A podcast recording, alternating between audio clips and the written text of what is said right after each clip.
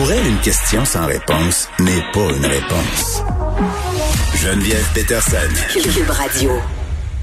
Un dossier crève-cœur euh, ce matin dans la presse qui a attiré mon attention, une autre pandémie, mais celle-là se déroule derrière les portes closes de nos maisons. C'est la pandémie d'abus parce que les cas d'exploitation sexuelle d'enfants en ligne sont à la hausse depuis avril. Pour en parler, j'ai avec moi René Morin qui est porte-parole du Centre canadien de protection de l'enfance. Monsieur Morin, bonjour.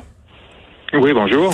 Bon, écoutez, euh, quand même des chiffres qui sont très, très alarmants. Euh, vous avez enregistré depuis avril dernier une augmentation de 81% des signalements euh, d'enfants ayant reçu du contenu ou des messages problématiques. On parle de quoi ici?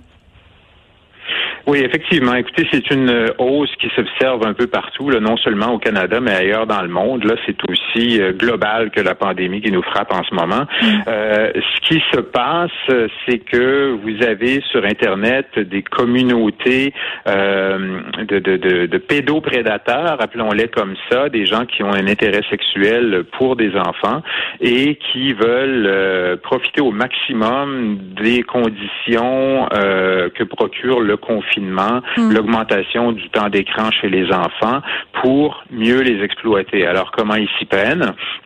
Ben, effectivement, ils vont procéder par différentes euh, tactiques de manipulation euh, psychologique là, euh, pour développer des liens avec les enfants qu'ils vont rencontrer sur diverses plateformes, pour ensuite les amener à s'exiler, à capturer des images de ce qui se passe et potentiellement utiliser ces images-là contre eux. C'est un petit peu alarmant comme phénomène. Ben, c'est pas un petit peu alarmant, c'est excessivement alarmant. Et est-ce qu'on sait si euh, ces approches-là, faites par les cyberprédateurs, euh, visent davantage les jeunes filles ou les jeunes garçons? En fait, euh, quand on parle généralement d'exploitation sexuelle d'enfants sur Internet, ce sont souvent et dans une forte euh, proportion des jeunes filles qui en sont victimes. Mais ici, euh, le phénomène touche autant les jeunes filles que les jeunes garçons.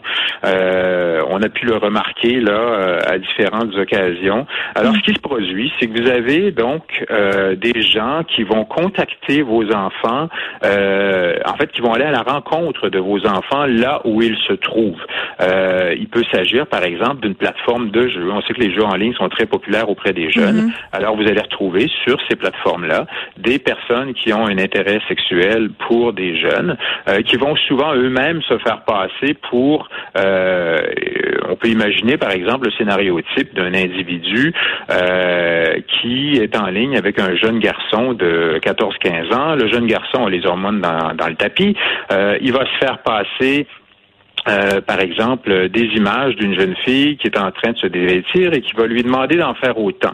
Euh, le jeune garçon, lui, euh, sur l'impulsion du moment, va pas nécessairement réaliser qu'il est en train de se faire passer une vidéo préenregistrée.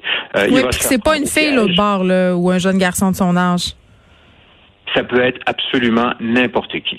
Euh, vous avez même des réseaux euh, organisés qui sont parfois même basés à l'étranger qui font ce genre de choses. Euh, le but, au bout du compte, c'est de piéger l'enfant, l'amener par toutes sortes de moyens à s'exhiber à la caméra et les images qui, qui de, de, l'action là, qui vont être capturées peuvent être utilisées soit souvent comme moyen de chantage. on va utiliser ces images là pour ensuite les présenter à à l'enfant en lui disant coucou, voici les images que j'ai capturées de ce qui s'est passé. Maintenant, si tu veux pas que je présente ces images-là euh, à des gens que tu connais sur les médias sociaux, euh, il faut que tu m'en envoies d'autres, ou alors il faut que tu m'envoies de l'argent.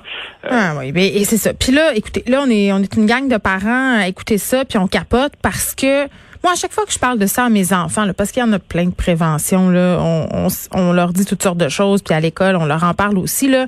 Moi, mes filles, euh, elles me disent toujours la même chose. Maman, ben oui, je le sais, il y a des maniaques sexuels sur Internet, euh, puis ils se font passer pour des enfants. Tu me le répètes assez souvent. En même temps, il y a plein d'autres façons plus subtiles. Puis comme parents, c'est ça qui était parents, parce que tout un pan de vie numérique de nos enfants qui nous échappe. On peut pas tout savoir. Là. Tu sais, bon, quand je me fais dire, faut surveiller vos enfants sur mm. Internet, oui.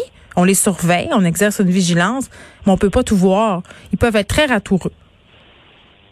Oui, vous avez tout à fait raison. On peut pas tout savoir, on peut pas tout voir. Et je pense que dans les circonstances, la meilleure des choses qu'on puisse faire, c'est à tout le moins de, développer un lien euh, avec nos enfants. Évidemment, il y a des contrôles parentaux qui existent, mais encore là, nos enfants sont suffisamment euh, futés dans bien des cas pour déjouer ces contrôles-là et, parvenir à leur fin quand même. Donc, il y a un minimum de sensibilisation qu'on doit faire auprès de nos enfants, euh, à tout le moins leur rappeler que c'est jamais une bonne idée d'envoyer des images intimes de soi-même à qui que ce soit ou de se dévêtir à la caméra, même en présence de personnes qu'on connaît dans la vraie vie, que ce soit votre petit copain ou votre mm. euh, votre petit ami ou votre petite amie. Vous ne faites pas ça parce que mm. à partir du moment où euh, vous vous diffusez des images intimes de vous-même sur Internet, vous perdez le contrôle de la diffusion de ces images-là, euh, qui peuvent se retrouver n'importe où et revenir vous hanter euh, à n'importe quel autre moment de votre vie. Euh, donc ça, c'est certainement une précaution de base à bien ancrer dans la tête de nos enfants. Et vous avez raison de souligner que quoi qu'on fasse, ça ne change pas grand-chose parce que nous, on voit les chiffres, on voit les signalements rentrer et malgré tous nos efforts de sensibilisation, mmh. d'éducation, les signalements continuent d'affluer. donc je pense que c'est important pour les parents d'avoir ce, ce, ce dialogue-là avec leurs enfants. Et, et, souvent, ce qui se produit, c'est que, bon, vous savez, nous, comme parents, on a découvert Internet comme tout le monde, mais beaucoup plus tard que nos enfants qui, eux, ont grandi avec Internet. Euh, donc, dans la tête de nos enfants, il y a une sorte de décalage générationnel où, où ils nous considèrent peut-être pas très compétents pour discuter du sujet avec eux. On n'a mm. peut-être pas la crédibilité qu'on devrait avoir vis-à-vis d'eux pour discuter de ces choses-là, mais il faut néanmoins le faire. Et je pense que euh, quand un dossier comme celui dont on parle en ce moment fait les manchettes, c'est une bonne occasion pour les parents de se saisir du dossier pour ouvrir la conversation avec leurs enfants, euh, leur demander si euh, ils sont au courant d'une telle chose qui a pu se produire auprès de, de, de, leurs amis, de personnes qui connaissent. Mm. Qu'est-ce que tu ferais toi si ça t'arrivait? Il faut développer ce lien de confiance avec nos enfants pour que si jamais ça leur arrive à nos enfants, ben qu'il y ait à tout le moins le réflexe de se tourner vers nous, leurs parents, euh, pour demander de l'aide. Parce que vous savez, euh, souvent, les victimes de ce genre de situation-là sont des adolescents qui sont précisément à l'âge où ils veulent chercher à prendre leur distance. ils sont gênés aussi, là. T'as peu, là. Si jamais tu t'es exhibé sur Internet, là, que tu es victime de chantage, c'est très gênant, là, d'aller voir son parent pour dire, euh, ben, j'ai fait ci, j'ai fait ça. Vous avez dit le mot le plus important de la conversation, M. Morin, je crois qu'il est le mot dialogue, là. Il faut instaurer un dialogue mm-hmm. pour qu'il ne soit pas gêné. Puis en même temps, euh, vous savez, moi, euh, j'ai des histoires qui sont parvenues à mes oreilles d'auditeurs, entre autres mm-hmm. euh, l'une qui a été fouillée par le journal de Montréal. C'est un père qui travaille chez Ubisoft et du jour au lendemain, il se rend compte que son fils reçoit des invitations euh, de comptes douteux sur Instagram. Lui, euh, c'est sa vie. Là. Il fait ça dans la vie, ce monsieur-là, là, être sur Internet. Il connaît mhm. ça. Là. Il est pas complètement euh, désemparé par rapport aux plateformes. Écrit à Instagram, il se passe pas grand-chose. À un moment donné, les plateformes ont aussi leurs responsabilités. Moi, j'ai bien hâte de voir le jour où on va développer des algorithmes assez efficaces parce que pour le moment, là, c'est plate à dire, mais la vigile qui est exercée par Snapchat, Instagram, Twitter, Messenger, c'est pas suffisant, c'est pas assez.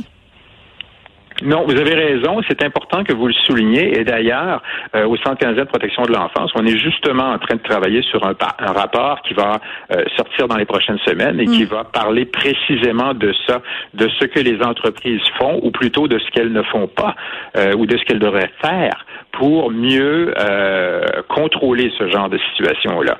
On comprend que lorsque vous parlez d'une plateforme grand public comme Facebook, Instagram ou autre, qui compte des milliards d'utilisateurs, c'est pas toujours évident de, de, de, modérer tout le contenu qui peut être mis en ligne, mais à tout le moins, il devrait y avoir des mécanismes de signalement qui permettent euh, aux utilisateurs d'indiquer très, très, très clairement. Non, mais ces réseaux-là, euh, ces réseaux. De signalement portent sur des images d'abus pédosexuels. Ces, ces réseaux dont vous parliez.